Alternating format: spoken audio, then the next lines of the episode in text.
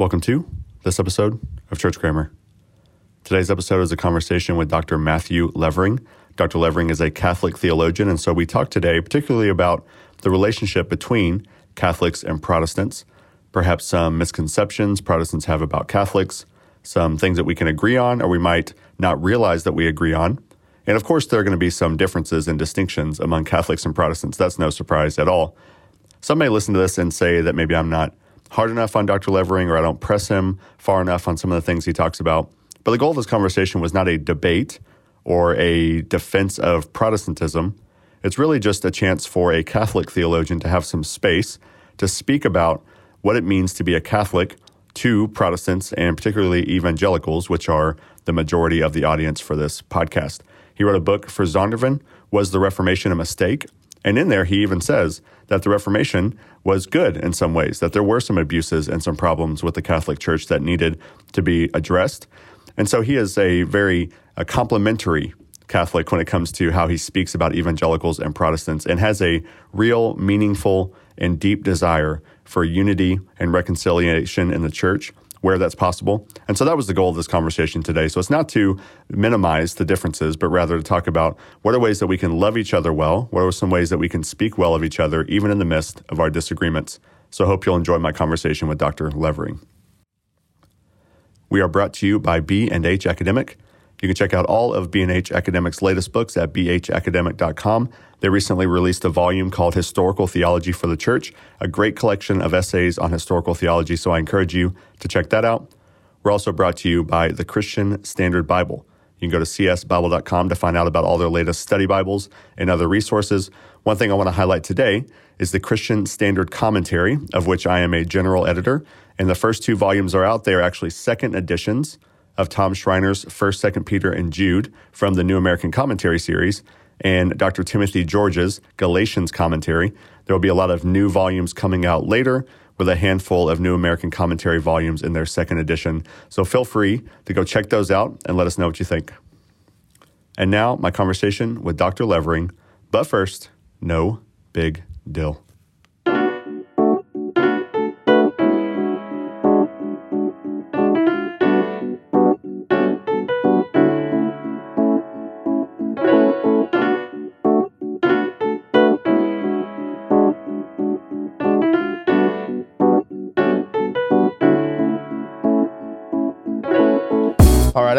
Matthew Levering on the line. Matthew, thanks so much for being on the podcast today. Hey, wonderful to be here.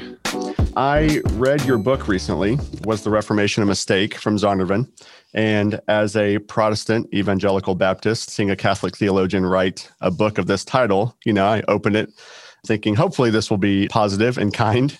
You know, you wrote it for Zondervan. I've read your work before and interacted with your work. So I know that, that you're very a kind scholar and theologian, but I was really encouraged by this book, in particular, um, just your posture toward Catholicism, Protestant debate. So, um, thank you, first of all, just for being a kind, unifying voice in the church that I think we need more of.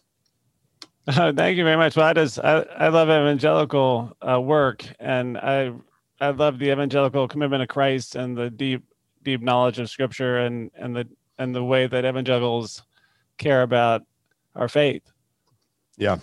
So I'm going to read. I want to read just a, a, little excerpt from the book. It's the second paragraph of the introduction. And when I read this, I was like, okay, I'm in for the rest of this book. So uh, if you don't mind, I'm gonna I'll read that uh, for the listeners. So you say, since I hold the Catholic doctrinal positions, I consider that the reformers made some doctrinal mistakes. This will become clear in the book's nine chapters. I do not call the Reformation a mistake, however. The faith and lived example of my Protestant friends can hardly be reduced to a mistake, nor are their profound scriptural and theological insights the fruit of a mere mistake.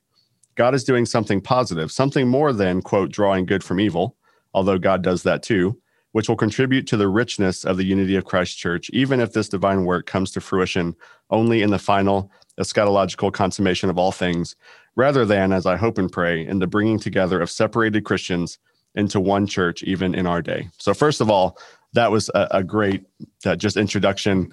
Why don't you talk through maybe first a little bit of your background uh, in the church, and then maybe how you came to this appreciation and this desire for unity in the church. Well, you know, my, my background is that I grew up without without faith. I, I don't know if you know that, but I grew up without um, Jesus or without without um, Bible or without without God. But my my mom was a spiritual seeker. My brother and I grew up in a in a Quaker meeting, a silent worship that was mainly um, political. It was it wasn't there was no there was no God there, but there was a lot of there were sort of ex ex Christians who were seeking seeking um, some sort of uh, presence perhaps. I mean, there was, there was, a lot of politics, a lot of um, more uh, essentially left wing politics. Hmm.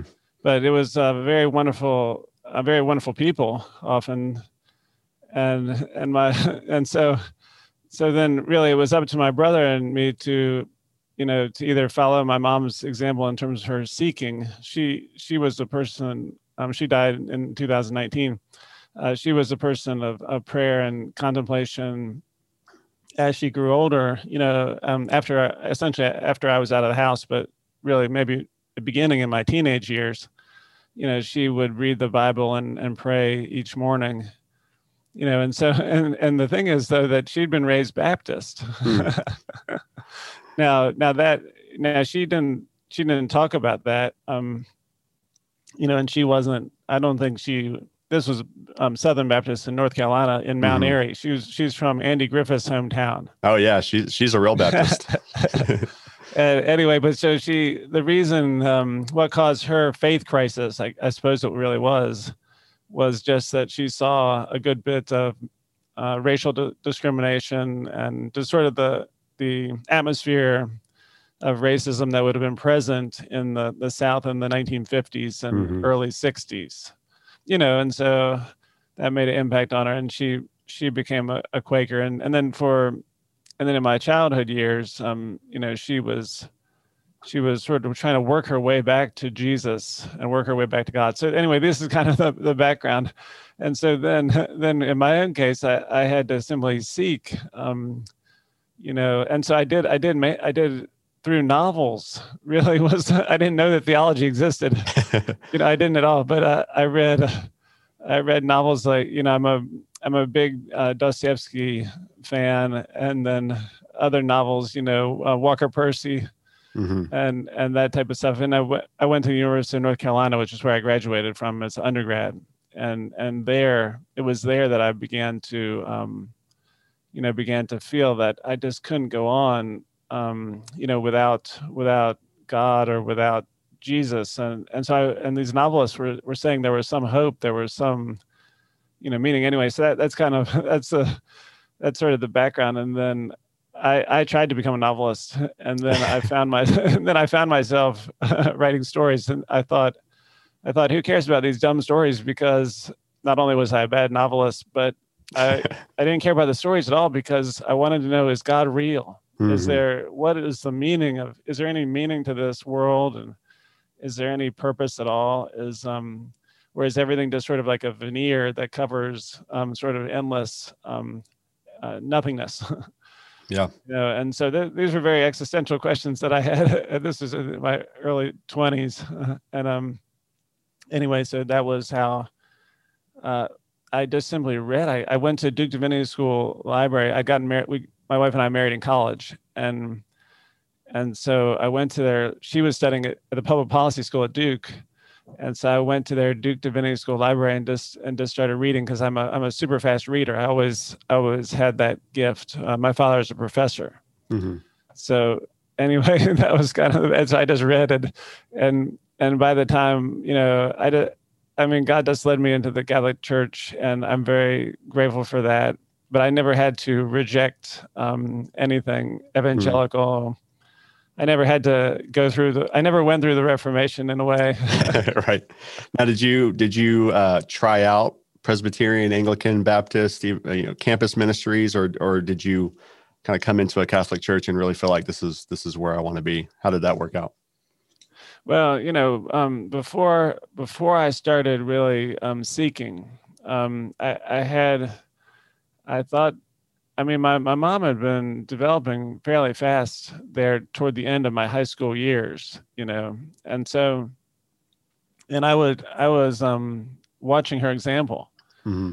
And anyway, and, and so I did go, I didn't, I didn't really think about, I just thought, I just wanted to see what the whole Jesus thing was. So I, I remember in my freshman year of college, um, I did go for some time to InterVarsity. I think mm-hmm. it was. I think it was it was something like InterVarsity. Yeah. It wasn't, but it really it was the where I went to college um, for the first two years was Wesleyan University in Connecticut, and and that was a very secular um, school, and and the the the InterVarsity was essentially near dead. Mm-hmm. You know, it was it was just like five people. None of none of us really believed in anything. We were just and and we were just reading the Gospel of Mark. I remember. Mm and and it does it, it really wasn't much um, and so i did i did that and then i also i went occasionally to hear um, there's an african american preacher when i transferred to university of north carolina there was an african american preacher um, this black preacher down down um, in chapel hill who was amazing mm. and, and i was doing some some work on um, you know southern uh, black literature novels.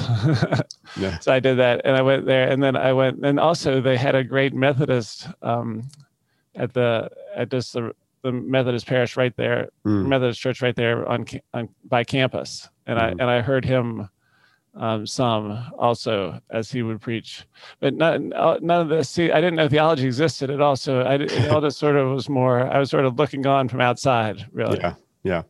So, so you've got this background, um, uh, you know, having a mother who's not a Catholic, uh, going through some of the uh, campus ministry and the seeking and stuff. So I can see why, you know, there, there's a desire for unity there that you see that, you know, the goodness and all these other traditions and these people that you've known. Um, you know, I, I, was telling you uh, before we started, you know, being um, at a Baptist Christian university, you know, a question that I've heard, and I've heard this in, in church settings as well as a pastor, it, very often you hear some kind of question of are Catholics Christians? A lot of Protestants, you know, depending on the tradition of Protestantism they come from, uh, is that as common in the Catholic Church? Like, is that is that a lay question in the Catholic Church? Are Protestants, are evangelicals Christians, or what's what's the perspective from the other side uh, on your maybe your average layperson in the Catholic Church? Well, the you know the the Catholic Church is so the experience of like being in a Catholic parish. Yeah. You know, um, there'd be a wide diversity, a wide diversity of people in that parish. And so, so there'll be very devout Catholics who are um, reading, doing Bible studies, and um, doing all sorts of things, and um, volunteering for caring for the poor and all sorts of stuff. And they'll they'll essentially be um, a set of very devout Catholics within a parish. Mm-hmm. Then then there'll be um, Catholics who who really really aren't particularly devout you know maybe they were raised catholic and they just they continue to go to to worship service mm-hmm. you know? Um, then then there'll be other catholics who just sort of show up every now and again kind of. Yeah.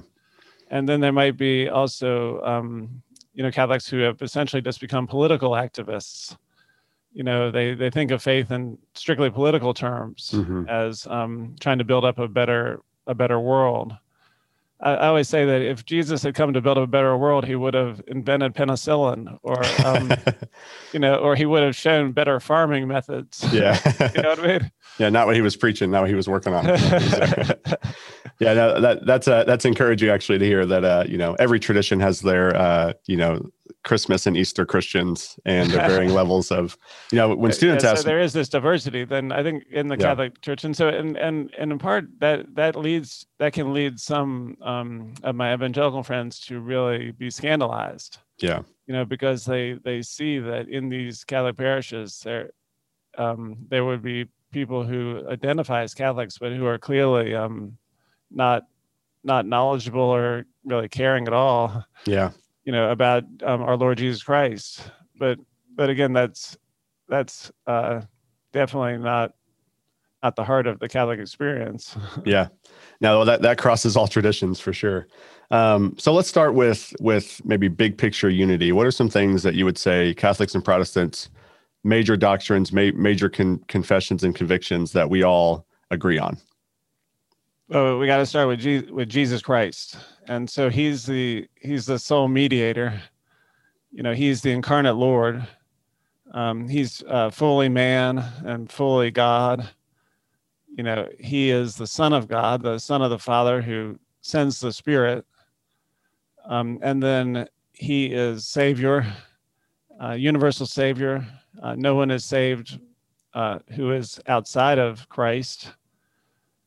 Um, and then I'm sure there's a number of other uh, doctrines that I'm forgetting to mention about our Lord. yeah.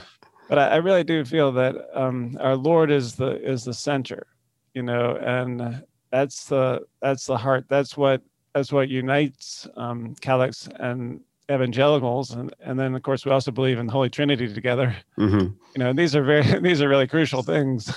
yeah, I have a yeah. When students ask me that question, one of the things I like to say is, you know, um, the Catholics tend to do the doctrine of the Trinity better than we do. So uh, before you go uh, slinging mud at the Catholics, remember that their doctrine of God is is really really good, and the one that we should uh, we should generally agree to. So let's let's be careful how how much mud we sling on that. Um, but I'd say you know here's the, the three things that I think are pretty common, and and you can just address these one at a time if you'd like. That I think, at least from a Protestant perspective, are the rift in the discussion, particularly for people that are maybe not knowledgeable about the canons and and Vatican II and all these different ways that that it's developed over time and, and, things like that. But it's typically justification by faith. So a lot of people assume Catholics believe in justification by works. Um, veneration of Mary, the, the assumption that there's this this worship of Mary or this elevation of Mary that is that is uh, illegitimate, um, and then the mediation or the authority of the Pope uh, over Scripture. That's kind of the. Now, I'm not saying these are true. I'm saying these are the three sort of things that come up. You have you have justification by faith, you have Mary, and you have the authority of the Pope. So um, I want to give you an opportunity as a as a Catholic theologian to maybe work through uh, briefly those doctrines and where you think maybe uh, Protestants are unfair in their characterization of of how you view these things, and then what what is an actual Catholic position on justification by faith, Mary, and the authority of the Pope uh, in relation to Scripture in particular take as much time as you want to, to work well, through that. these are wonderful, and and I do I talk about these some somewhat in the um the book about yeah. the, the, was the Reformation mistaken. I try to I try my best there. Um, now he now does in brief, uh, I'm not going to really be able to answer these questions that are so um so deep, but um in brief, I think that we all believe in um justification justification by faith. That essentially the the problem comes when the problem really has to do with um, whether just justification uh, sanctifies. I mean, that, that's really the issue, really. Um, so everybody, everybody who's a Christian has to believe in justification by faith. You, you're, you have no, you're not, you're not worthy of justification. You're, you're never worthy of being justified by our Lord. It's absolutely free grace. It's, it's totally His gift. It's, there's no, there's nothing that I have in myself that I could ever possibly. I mean, I'm just a sinner. You know, there's, I, there's, I can never deserve a justification, not even the slightest bit. But but so the problem comes in, you know, when it has to do with uh, the, what what justification does to the the sinner, you know, and sort of when justification does that. mm-hmm. Anyway, and so um, so then the basic problem in when you go back to the Council of Trent, um, the Council of Trent uses this Aristotelian language that can can be very confusing to, to people, and, and I've seen I've seen this with some of my evangelical friends. It's who who sort of read up on this, and so some of them know that that the Council of Trent teaches that the final cause, the final cause of justification, is our charity, you know. Mm and and so this sounds terrible and it's kind of funny because but unfortunately final cause doesn't mean um it, it's just final cause is totally different from efficient cause or mm-hmm. and from from it's just a misunderstanding of terms. Yeah. So final cause is just simply it does means like what um you know it's like the the end or goal the, the purpose and and and so on. It's not so there's a misunderstanding um, it's not cause the way that we understand um, cause, but but basically the Catholics believe that um, justification really changes the the justified person immediately, mm. and so uh, immediately as soon as as soon as God justifies the soul, you know, Im- immediately that soul is is um, has has charity, you know, and so so that seems to be the the difference in terms of how that's worked out. But I've, I've I myself don't I don't think that there's really that big a difference between Catholics and and Protestants on this issue. Although I did I did have a Lutheran friend one time um, this was many years ago. He would tell me that that it really our our salvation our our salvation doesn't depend at all, not even at all, upon whether we have charity, whether we are hmm. whether you know we could be spending our days as axe murderers and it just doesn't matter so long as we believe mm-hmm. you know? And and to me that's that's not biblical. Mm-hmm. you know um, there is i think that the scripture talks about um, tra- transformation and about um, the justified person being transformed and configured to to our lord. And and then st paul talks about you know um, that uh, you know essentially axe murderers are not going to inherit the kingdom of god you know? Yeah uh, that Jesus talks about people who who say they say say yes, Lord, but yes, Lord, but but then don't do. You know. Yeah. And they're not going to inherit the kingdom of God. And anyway, so, so I, I, I truly think that, that when I talk to my evangelical friends, um, you know, it's it's the same thing, really. You know, that, that's my opinion. yeah. So justification is, uh, in many circles, would be justification is uh, this sort of declaration, this standing before God, whereas you might say justification is not just the declaration, but the transformation that comes from that that leads to a telos of salvation. Yeah, like yeah, that. that's that's the difference. That's the yeah. difference. But but but it is it's um you know I don't know. To me, it's a it's a difference that usually my evangelical friends when they say that though they'll immediately say that of course in the second moment we're transformed. Yeah yeah. You know and so it's like okay okay whatever. Yeah you know? we're fine we're fine. I, I, I see it as a i understand the distinction and i think it it has a, the distinction has importance. Sure. And then the question is um you know which is true and i i don't mean to i don't mean to um minimize all this but i do think that it's fairly I think it's close. When I talk to my evangelical friends, they don't, you know, they, Mary is often like the one that they really don't, um, that, that really causes consternation. Mm-hmm, mm-hmm. You know, but the Pope, the Pope, it depends on on who's Pope. You know, like, that was that was going to be a follow up question uh, to the Pope question. Um, yeah. So so how how would you uh, just maybe give a, a, a summary of uh, Mariology in the Catholic Church, what it is, what it isn't? The core of Catholic Mariology is that um, she's the mother of the Lord.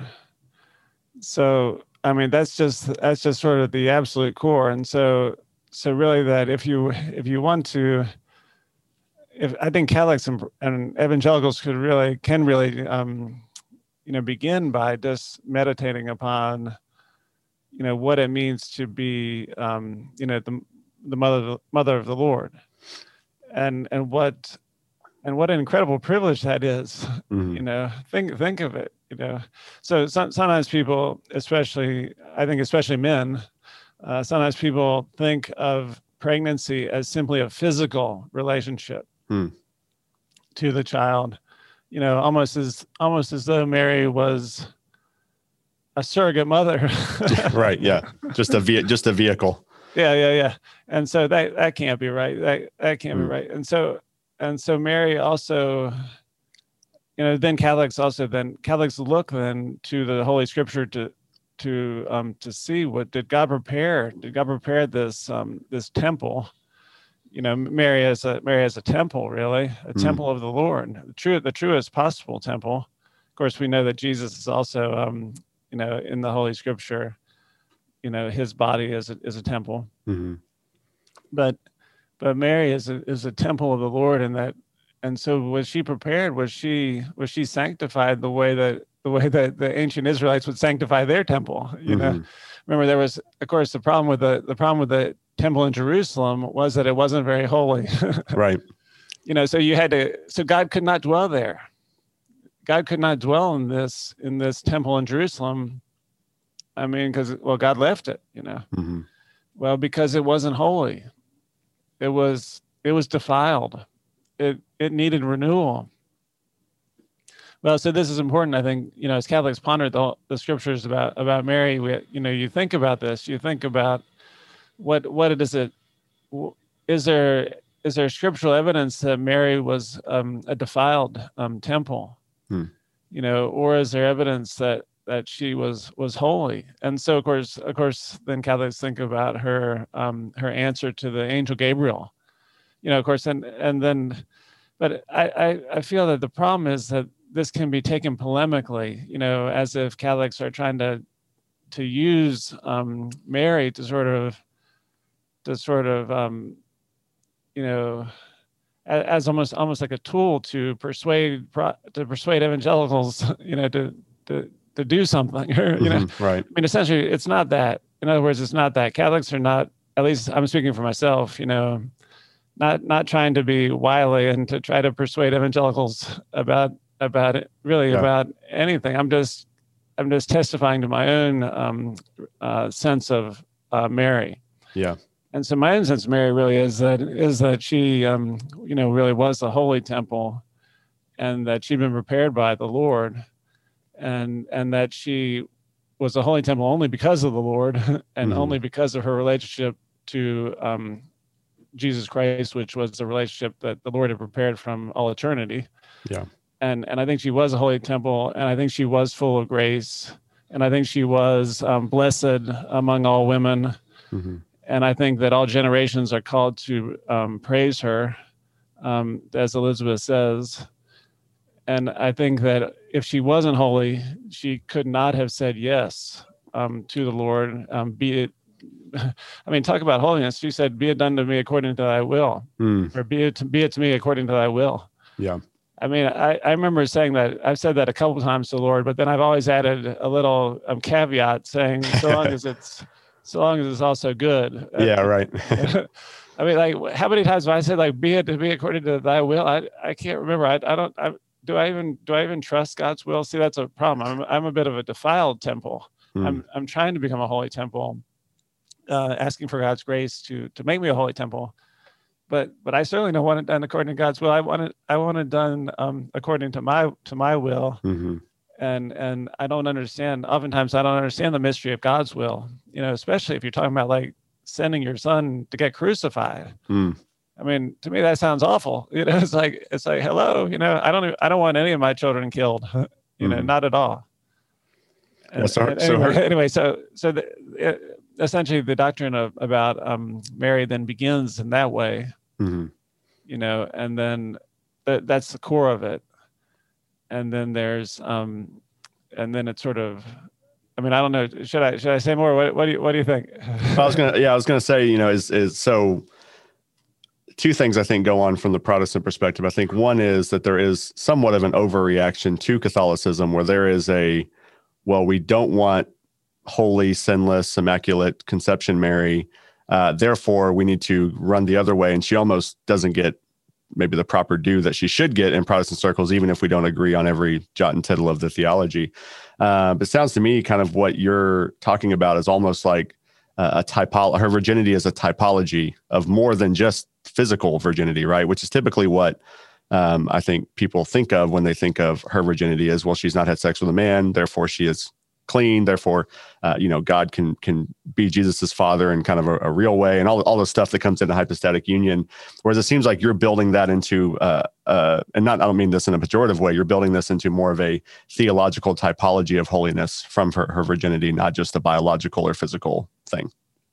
Oh, yeah, interesting. Her virginity. See, the truth is, the truth is, I hadn't even thought of her virginity. I mean, I hadn't yet. well, so you're, yeah, you're, you're way off from Protestantism. I was just saying that even that she was mother of of um of the of of God. Yeah.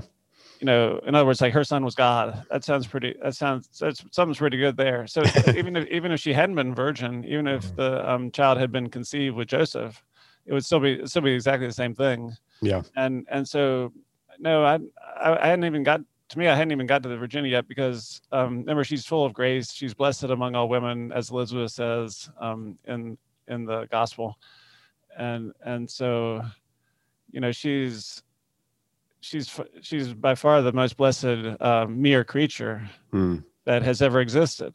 And so, no, no, um, her virginity. That's kind of that's a that's a different topic you know uh, that was me just that was me uh that, i guess that was how i was receiving it so. Yeah, well, again, so I'm, I'm, I'm, I'm more talking about her motherhood and yeah then, yeah. and then the biblical te- the biblical testimony the biblical testimony to um her holiness. Yeah.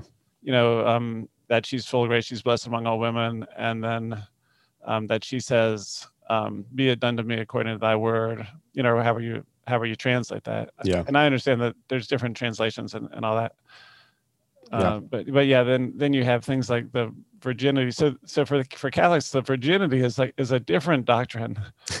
well, go go go ahead and uh, go ahead and spend a minute on that if you want. Then yeah. That's helpful. Uh, you know, so as you as you unfold, you you know your Marian doctrine, then you you meditate upon her virginity, well, because that's a biblical truth mm-hmm. that she was a virgin. But then, but then you have to, then you have to think, well, well, what does that mean? You know, what is what's the purpose of telling us that? you know, and so, and then then there's the question also, like, um, you know, did she have other children? yeah you know and and that it, the, the bible you know my my friend james prothro uh, in pro ecclesia published uh, an essay on this whole question um, in the past year or two james prothro's essay uh, i thought was was very informative mm. Um, in terms of in terms of how a catholic would think about this. Anyway, anyway and so that that becomes a question like like um, but her the question of her virginity what was the what was the purpose of that? You know why why does the gospel tell us that? You know and that that becomes um, something that that catholics ponder. Mm-hmm. but but i think I, again what i would what i would say is that catholics and evangelicals um, you know really we we have a core agreement about mary and and that core agreement is mary is mother of the divine Son. Mm-hmm. And so she must be the most blessed mere creature that has ever existed. That that you just can't it can't be better than that. Yeah. You know, to really be the mother of Jesus Christ, the savior of the whole world, the eternal son of God. You know, that's that's pretty good. yeah. so so I feel like I feel like we have we have a bond of unity there that we both believe that. Yeah and then um and then it you know then uh, catholic catholic understanding of mary um it does include it includes things like her perpetual virginity mm-hmm. um because because catholics believe that there was a reason for her virginity and the right. reason for her virginity is that there is um, well, purpose. Human sexuality has a purpose, and the purpose is um, to beget images of God. That's the purpose. The purpose of human sexuality really is it's it's a teleological thing. It has a goal, mm-hmm. and it's to it's to beget children. You know, I mean, ultimately, and of course, there's many other purposes. Yeah, I'm not trying to d- deny that, but but um, but the key the key thing is that human sexuality. Imagine if if if we had no if we had no sexuality, we would never have any children. It's just quite clear. Yeah, quite clear that um and children are such a joy, and they're the they're the they're um God's gift, you know. And so, in biblically speaking, we can say that we can say that the purpose of human sexuality, the primary purpose, is is um children, and children are images of God. Mm-hmm. Well, so Mary Mary gives birth to the image of God. You see, the image with a capital I. You know, and and absolutely all her service is devoted to this perfect image. Mm-hmm. This is the purpose of human sexuality is to she has accomplished the purpose. You know, she has her son is is the image with a capital I you know, and and the image with a lowercase i. yeah, right. but the perfect image. yeah. Anyway, anyway, so Catholics think along those terms, but but also we think in terms of um, you know, in terms of like the the Bible, well, um, I, I point you to the, I would point my, the audience to the essay by James Prothro, who goes through the biblical witness on the, on this point. Mm-hmm. But so then then the other the other doctrine that seems to be touchy, you know, is the doctrine that Mary was assumed into heaven after her mm-hmm. death you know, and so because uh, Protestants wonder where in the heck could you get that out of? I don't have a, I don't have a chapter or verse for that. So, uh... well, well, Catholics do anyway. So, and the Catholic verse is um, the Book of Revelation, and essentially what it is is what, what how Catholics read this is is um, that in in the Gospels of of Luke and and then especially once you're looking at the Gospel to, of John, um, Mary is called woman, mm. you know, and so that becomes a sense that she's the new Eve, you know. So there's a, a bit of, uh, I mean, she's as Catholics read the Gospel of Luke and the Gospel of John, um, it's it seems to us that seems to the Catholic reader that that Mary is the new Eve, mm-hmm. and that um, and so then this she's called woman, and the in the way that she's called woman. Um, anyway, then once you get to Re- Revelation eleven to twelve, you know there there we see her as as the the ark the ark bearing the Lord. Yeah. You know, and and of course and of course people say, well, you know, it, then then it becomes a matter really of of like how do you understand um, these scriptural texts? You know how how is the way that God intended us for inter- to interpret these? Like if like if if you say um, you know like I might say I might say you know like these dumb Catholics you know how did they get that out of Revelation eleven to 12 mm-hmm. you know um, and and but the obviously the answer is that Mary was seen as the Ark of the Covenant, as the as the Ark, the Ark who bears the, the Lord. And there's a lot of there's a lot of talk about Mary um, in Revelation 11 to 12, and then mm-hmm. all of a sudden the Ark of the Covenant is seen there, um, you know, there in heaven, and so and so like how did this how did Catholics do this? Well, then the question becomes like when God when God gave us the Scripture, the Holy Scripture um, did God intend to us intend for us to wait for 1500 years until historical methods had been developed? You know and then finally we could wait another 500 years until until um, you know you know maybe until nt wright comes along or whatever you know? Right, yeah. anyway, anyway my point is my point is like how did god intend for us to read these things? And and i'd like to suggests that that at least St. Paul thought that typological reasoning, you know, ty- um, you know, reasoning with the Bible because the Bible uses a lot of typologies. So anyway, that's obviously how it how it came to be. Is that is that um, that that these early Christians were were reading like St. Paul and and I don't I don't see any evidence that that God said, "Hang on, don't interpret anything yet until you get the historical um, critical method," you know, which and which comes out in the Renaissance. The Renaissance right. is where you where you get kind of um, you know more uh, historical sense of um, that would be what we would call critical. Yeah, and and so that would be like about fifteen hundred years after Jesus. Yeah. A- anyway, so you're, look, you're... I, am not. I'm not saying I, I, haven't given a good answer. I haven't. I'm not saying I've given the um, anybody the be- best answer. I'm just, uh, you know, I'm, I'm, not very good at. I'm not good at uh, explaining anything. Or... no, no, it's good. I mean, so yeah, Revelation uh, 11 to 12. You have the woman, the child, and the dragon. You have the Ark of the Covenant there. So, um, sounds to me like what you're saying is, you know, essentially John is already taking the story typologically and, and painting a picture. So Catholics would say, well, if the Ark of the Covenant is in heaven if she is the temple, the Ark of the Covenant that bears the Lord, then she's already there. So is that is that a well, yeah, it, but of course it it all depends upon her her place as as the new Eve and, right. and as and also the fact that also the fact that um she's she is the temple of the Lord. You know, she's the you know Christ comes and dwells in her. you know, and so it's like it's like um you know you know how you know how in Raiders of the Lost Ark they're always looking for what are, aren't they looking for the Ark of the Covenant in that movie? Mm. Do, you, do you remember Raiders of the Lost Ark with Harrison Ford? And, yeah, yeah, I think it's called the Ark of the Covenant in there. I think that's right. Yeah, Somebody, yeah. So somebody's yelling at us. Ark. I think they're looking for the Ark of the Covenant.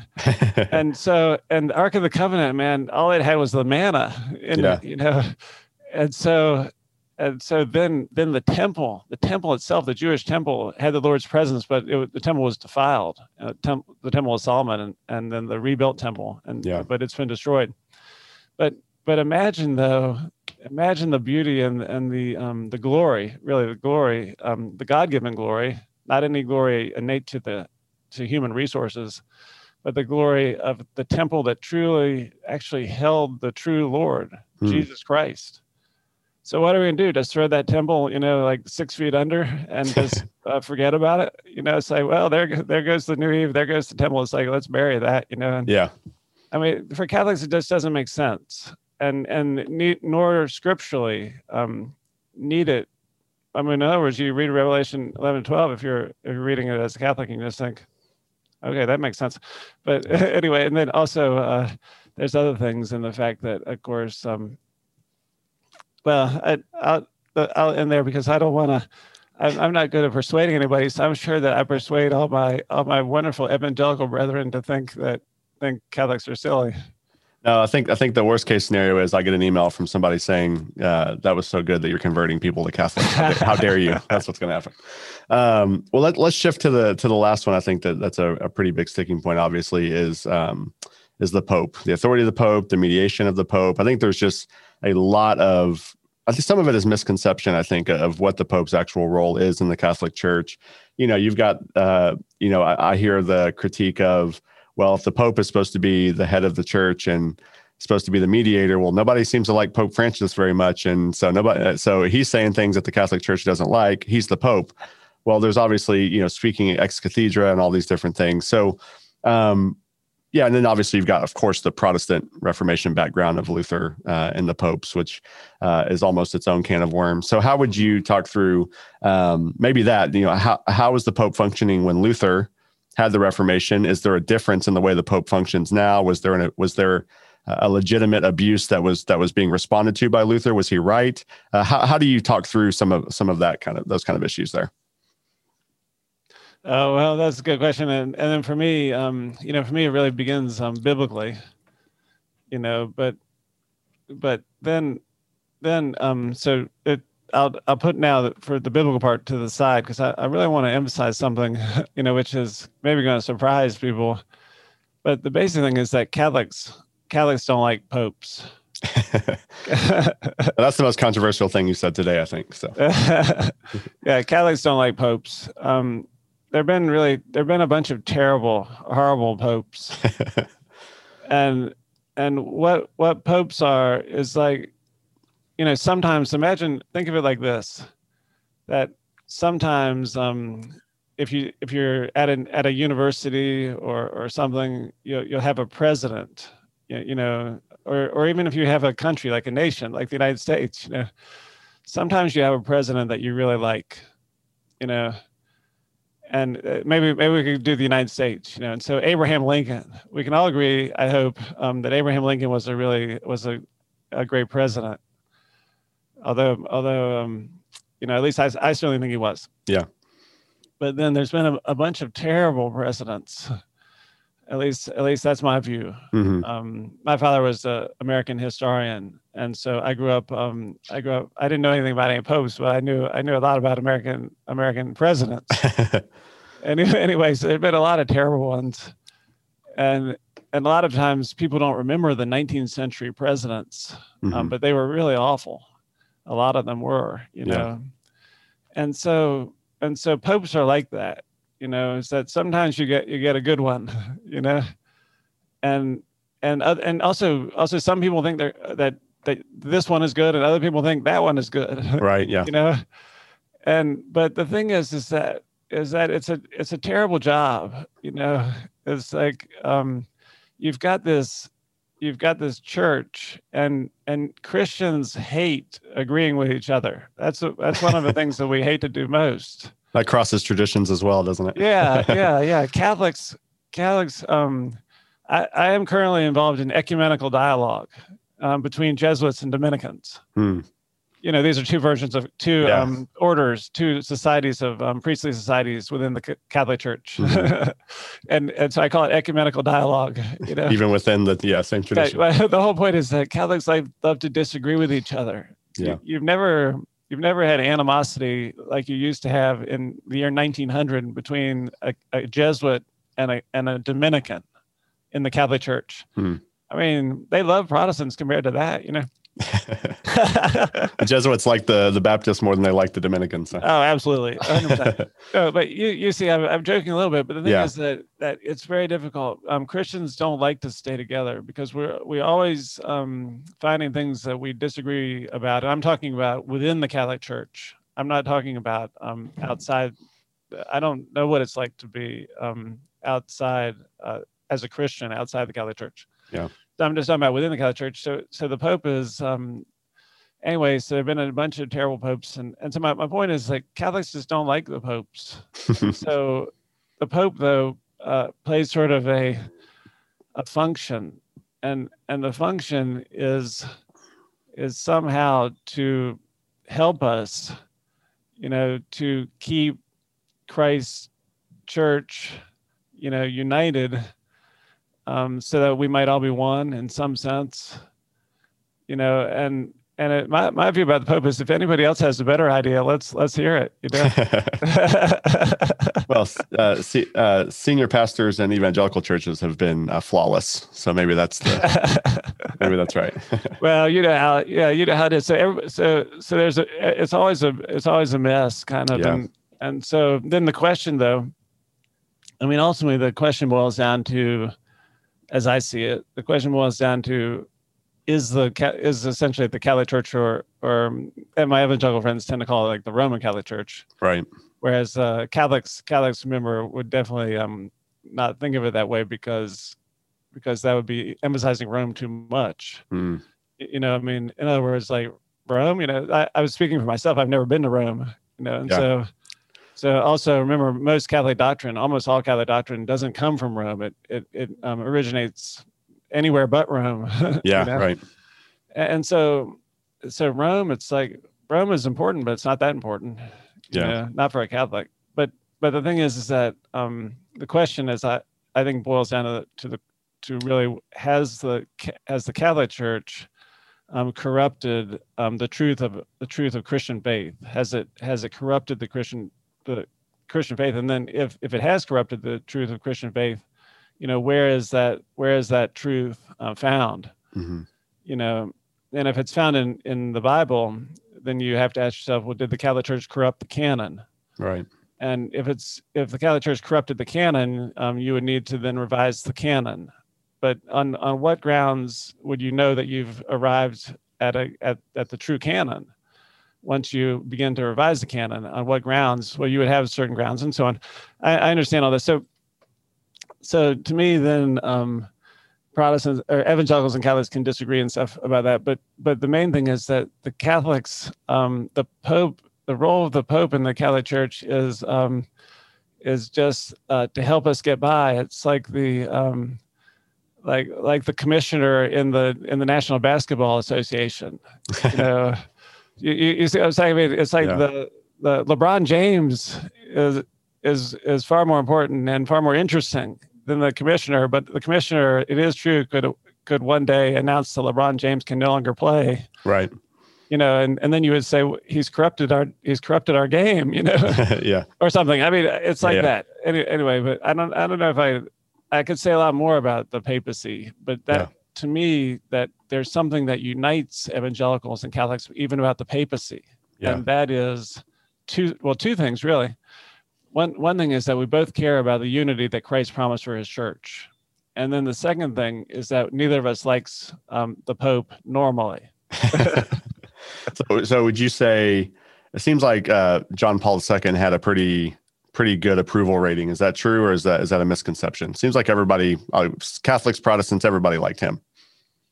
Yeah, but he remember he he gone straight on the bus because he he um approved of the Cardinal McCarrick and he wasn't really very good at handling um like the the deep um corruption of priests yeah. after the after the council. I mean, it wasn't, of course, his fault that the priests the priesthood had become so corrupt after the council. Yeah, but there was this um this terrible uh, sexual uh, deviancy. Yeah, uh, in all ways, and and unfortunately he he did some things and including with the Cardinal McCarrick and stuff. And he's he's so he's fully under the bus. Yeah, that's true. So, he, so he my, had a good he had one going for a while there, but yeah. yeah, yeah, we had that going. But he's he's been he's been shown to be a human being, and so we've driven over him and, and left him. Uh, yeah, I think the the one that's interesting to me, I I love reading uh, Benedict uh, Ratzinger. Like I love reading him. Yeah, yeah, but he um, he know. resigned, and so we put him on the bus. and We rolled right in. Yeah, I was I was about to ask that question. I was like, you know, you may have had something until he resigned, and then it's. Uh, so, um, who would but you say? I, I, I'm not criticizing these. I'm not criticizing these people because you know, um, it it is very difficult to be a Christian leader, you know, and to and to get everything right. You, you know, mm-hmm. I mean, you know, think about um, you know, I'm just thinking about a Christian leader that I admire, which would be like Martin Luther King or Billy Graham, you know. Mhm. Um, but these people did not get everything right. Um, you know, it's just, it's a difficult thing. So I, I'm not criticizing the the people who who do this. In fact, I I admire them. You know that I love I Mhm. love John Paul too. I love um, Benedict, and I was just I was just pointing out that that that we have we have um, uh, driven the bus over them. Yeah. You know. Well, it seems it seems like Francis is, is seems pretty firmly under under it already. Doesn't seem like it took him very long to get there. But what what's the what, what's kind of the current? You know, obviously you're you're not speaking for all Catholics everywhere, but what's kind of the the, the common perception of Francis as a pope among Catholics? Oh well, you know, I don't, I know, you know, of course, most most Catholics don't pay much attention to the Pope. You know, you got to remember that. Even even very even very devout Catholics, you don't have to pay attention. I mean, in other words, he's the Pope is just the Pope. You know, Yeah. it's like um, you know, you don't pay that much attention um to the Pope. It's it's just remember the Pope's the Pope's solemn authority comes when he speaks at, as Catholic, the way you you just mentioned. Yeah. And so, if the Pope is not speaking with his solemn authority, then the Pope is simply does he he's a a, a very important leader, and he Mhm. does a lot of things um, in his office. But but to be a Catholic, you you know, you you wouldn't actually have to read any of that, you know, or even to even to know anything about him at all. Hmm. Yeah, to be a saint, a Catholic Yeah. who is someone who is um, filled with faith and and so on. So so I'm sure that um, there, I mean there are differences of opinion about about um, Pope Francis, and he's a very complex figure. So you know it seems like uh, you know um, you know that John Paul II was also also um, criticized. Uh, I mean the the main thing is yeah there are th- there are some there, there do appear to be some theological differences Yeah. um, you know, truly tell you the truth, that it seems to me that Pope Francis would be more his views of the church would be would be in some ways, you know, I, I, I in when I as I was about to say something about Pope Francis, I just realized he is such a complicated figure that it is difficult to to pin it all down and and figure out exactly, you know, what is his his um, stance. So, uh, you know, far be it from me to um, put words into his into his mouth Yeah.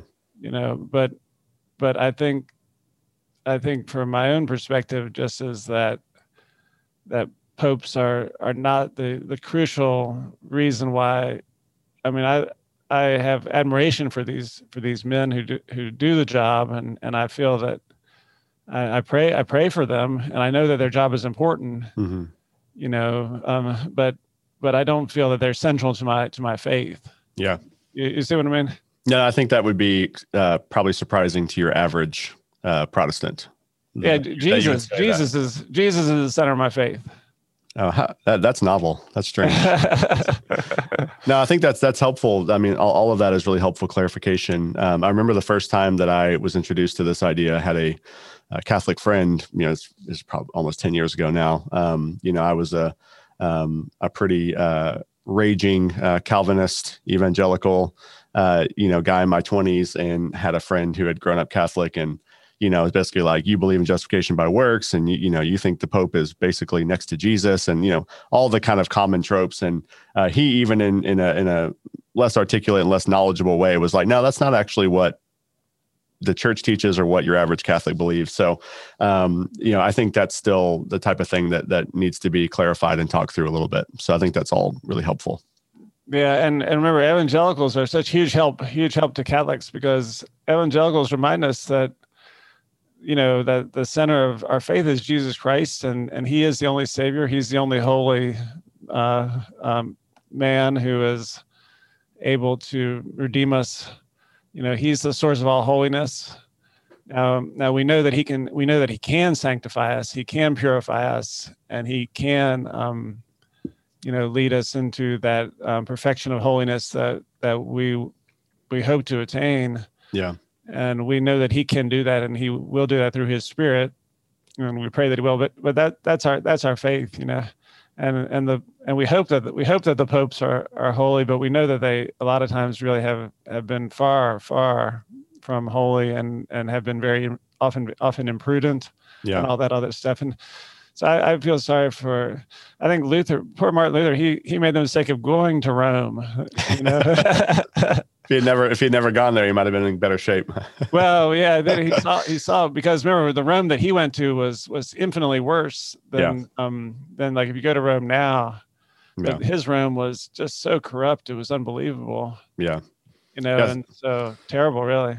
Yeah, and that's one of the things that I think you you uh, in the book uh, one of the things that was helpful to me was you do sort of touch on that a little bit that like hey you know, luther had some things to be upset about. You know he, he, oh, yeah. he was right in what he was frustrated about. So it wasn't a mistake. Well one you love you you love your protestant brothers. And two yeah you kind of understand why luther responded the way he did to some things. Oh yeah. Uh, totally. Yeah yeah yeah. It was it was really really the corruption was um unbelievable. So, do, you, do you think that there's a? Would you be willing to say, and it's fine if not, would you be willing to say that um, the the Protestant Reformation helped the Catholic Church uh, in the long in the long run, or um, do you think it, it would? I mean, in the in the one sense, you have division, so that's never good, right? But on the flip side, what were maybe some of the positives you think that came out of the Reformation in light of how bad Rome was and what was going on there and what Luther was reacting to? Oh yeah, I think I think a lot of wonderful wonderful reforms came out of there and and then all and many many good things um you know the, the church you know it's like it's like competi- it's in a sense like like competition like you're you know when I went as a kid. I as a kid when I was 12 years old or 13, I went to the to the Soviet Union and I saw what it was like when when the government was um, in, in control of all the stores. Yeah because we would go and there was nothing in the stores. There was really nothing. Even even in like the state-owned stores, it was just nothing really. And so you know, a little little competition can can um can do wonders. Yeah. yeah. So what would you what would you say is maybe um the biggest sticking point in your mind, just you personally as a as a confessing Catholic? What is the biggest sticking point between Catholics and Protestants? Is it is it sacraments? Is it the ecclesial structure? What would you say is the biggest, just the hurdle that's the hardest to, to jump over between the the two traditions? Broadly speaking. Gosh, that, yeah, that's that's a tough one there. It's um, that's a tough one because because I, I, I have to say that it's I mean it's just hard. It's it's um it's kind of like when you're thinking of when you're thinking of um the faith as a whole, you, you know, I mean, now we know that the faith as a whole is is, is really present in Jesus Christ, and so we we share that. Yeah. And and we know that the Trinity contains it contains all that is, you know, and in God's own wisdom and God's God's glory. So we share we share a tremendous amount but but then then when you start to think in terms of um, in terms of division, how do you overcome division? Mm-hmm. And and I don't I don't know I find it difficult because, you know, what what would it take, um, you know, for for I, I'm I'm just trying to think out loud here, like what would it take for for um, say, you know, Catholics and and Orthodox to mm-hmm. to come together in unit in full unity and and and of course you, you got to know that like Catholics and Orthodox have to invent disagreements. yeah, got to keep that keep that wall up. Yeah, yeah, yeah. It's like it's like you we don't really disagree about that much, and so and so they remember Orthodox say that that Mary is all holy, all mm-hmm. holy, but they reject the doctrine of the Immaculate Conception. But they they say she never had any sin or anything like it. Yeah. But the reject the doctrine of Immaculate Conception they think is wrong. Yeah. Know? And and Catholics do the same. And so there's other things. You see how it goes back back and forth. Yeah. Uh, my my point is that like how do you once once there has been a division, you know, how then do you um, how then do you reunite? How do you because because it can't be done, you know, if you simply go by one by one. You know, let's just say because just imagine think of yourself and your your favorite um, fellow faculty member at your university Mm-hmm. You and your you and your friend who teach in the same department, you agree about everything except for you really don't agree about one thing. You know, maybe maybe like um maybe you have a different doctrine of predestination, or or I'm I'm just trying to think. And so no matter what, you're going to find that that as you go one by one, you're just going to find an area where you just can't agree, and you're not going to unite. You're not going to unite. Yeah. You know, and so my thought is, well, it can't be done like that. Um, I don't know how. I think Christians have to pursue unity by by loving Lord Jesus Christ together, but by friendships, by doing what you're doing, and and then also just by caring by caring about the Lord. Essentially what, you, what you're doing seems to me to be the best thing for for unity. Um, but then but then hey you know it's like if if we disagree with other christians um, well we got to remember that, that jesus came for charity for charity. He came for mm-hmm. for um, he has given us a new commandment to to love each other as as he loved us. And and so maybe our our, our brethren um, you know our are sort of missing the boat in this way or that way. And it, even maybe in very serious ways. Yeah. You know and it's kind of unfortunate but but let's just let's give that to the lord that that the lord will take care of our brethren are missing the boat. That's a, that's really unfortunate. Mm-hmm. But we got to give it to the lord. I'm, I'm talking about like if i were an evangelical or if i were a catholic uh, i am a catholic but you know yeah. you know my point. Just as we think about as we think about the other um, yeah. you know we just think gosh.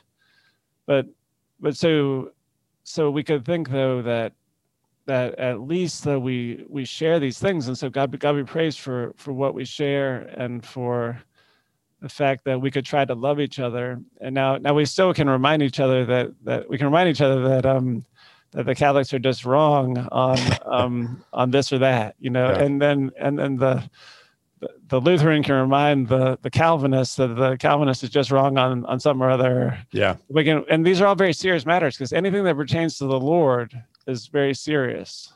So we we know it's serious, but we, in the end, it's in God's hands, and and we know that um, we know it's very difficult to in any human power to rebuild rebuild um unity. Yeah, you know, but but we do we do give it to the Lord, and we we just trust just trust Him totally and and then and then try to try to be charitable and then care about each other try to care and, and actually read each other's theology. Well yeah. I, I, speak for myself. I don't I, I just i just love i love to read evangelicals so i'm going to keep i keep doing that for sure. Yeah well you're you're one of my uh, uh, favorite catholic theologians. I love reading you too. And it's not often that i go oh man this guy's too catholic for me to be able to appreciate what he's saying you know so um, yeah i think you know even in evangelical circles i think a lot of evangelicals most are willing to say, well, you can be a Baptist and I'll be a Methodist, but we both agree on all the things that are important. You know, we, there's not going to be unanimity on this side of heaven. So we can disagree about this. It does seem to be harder for the Orthodox to say that about the Catholic or the Catholic to say that about the Orthodox or the evangelical to say that about the Catholic that, hey, this is still an in house conversation, even though right, we're disagreeing right. about serious issues. And I think everybody's willing to do that in their own groups, but the three kind of broader, larger groups of Protestants, Orthodox, and Catholics seem to have a harder time treating it as an in-house conversation. Right because because there's a sense of um you know that that we're united um i mean there's different ways of of thinking about what christian unity means in the deepest sense. Yeah. You know and so and so um and so that makes sense that you're going to have different accounts and and it might be that among among evangelicals for example christian unity may simply be that um you know, and things that are in the confession of faith. I mean, Kevin, Kevin Vanhoozer has an account of of um, of what Christian unity, you know, or, or Jerry Walls, or kind of I don't know, you know, Reform Catholicity, or yeah. mm-hmm. these type of things. And so, and so the, their their account of what Christian unity would involve, um, well, they and they feel that the problem with the Catholics is that is that the Catholics include include being united to to in communion with the with the Pope as part mm-hmm. of what what Christian unity would involve. Yeah.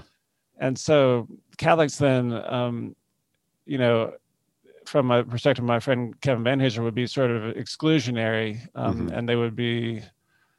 Uh, they've set up a sort of a barrier. Catholics have set up a barrier, and so that's why Catholics, no matter how biblical they might want, they might think that they are, mm-hmm um, Catholics are are not. You can't treat a Catholic the way you would treat like a Presbyterian or a Methodist or something.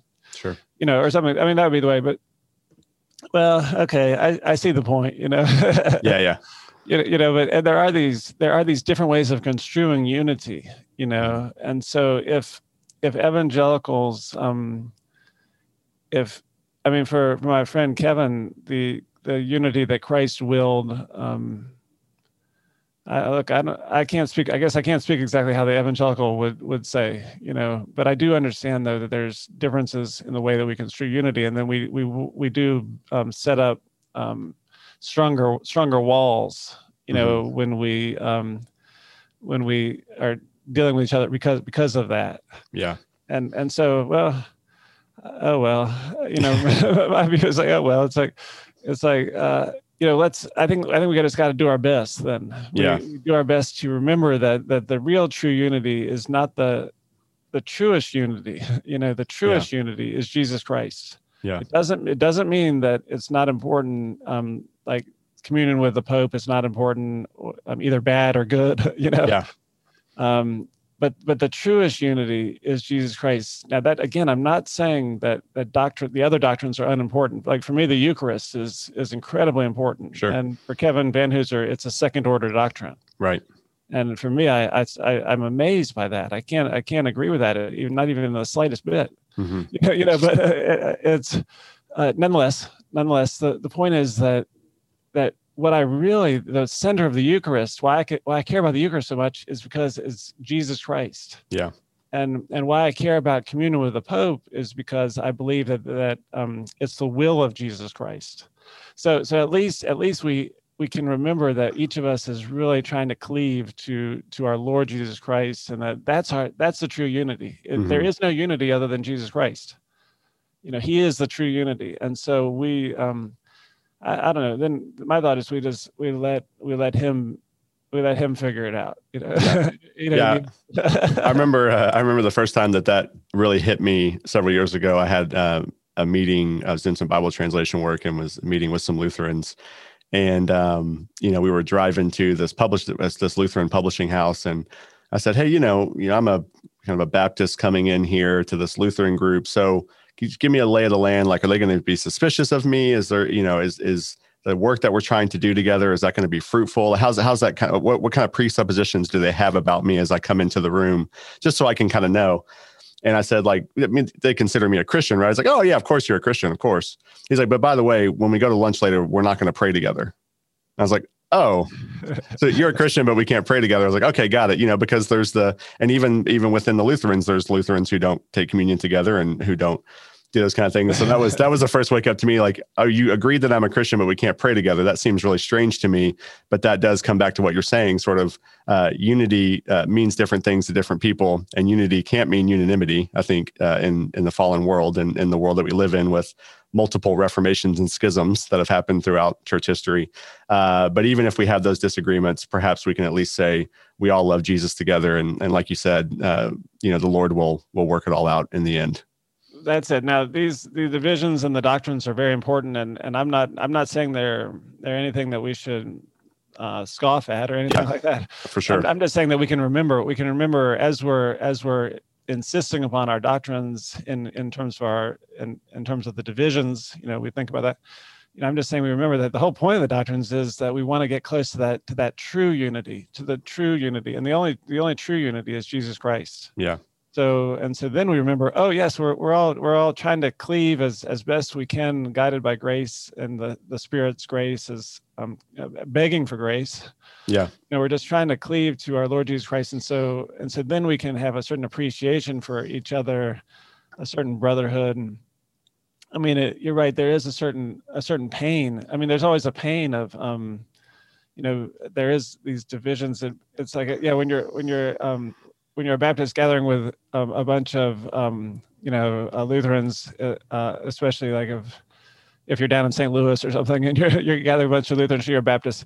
Yeah. You know, there is sort of a there is sort of a sorrow that you're not you're not fully one of them. You know. Yep. Yep. And and it's a sorrow. It's it is. It's kind of it's a tragic thing and but but it doesn't mean that we can't have anything you know it means we still need to remember that it's the the fundamental thing is Jesus Christ, and and that is our unity. And so, even though even though um, even though I, as a Catholic, I can't have Jesus Christ without the Eucharist because I, I always I think of those as the same as really you know uh, the Eucharist is, uh, is our, our, our Lord is there. Is yeah. That's that's what the Eucharist is. But but nonetheless, you, you see my point. I yeah. can I I really can just I I love my I love the evangelical uh, faith in the people that I know because I see what they what they love. Mm-hmm. And they really love Jesus Christ, and I, and I know they um, that doctrinally they they think that I would have I've gone astray here and there. But and for me and for me, um, if I think that they've gone astray here or there,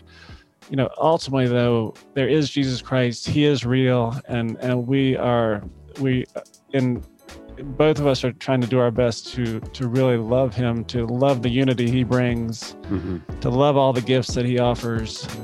And so then I have a I feel a deep bond with um, evangelicals and with anybody who loves Jesus Christ, you know, um, who loves him as the true Lord, the true universal Savior, and, and so on.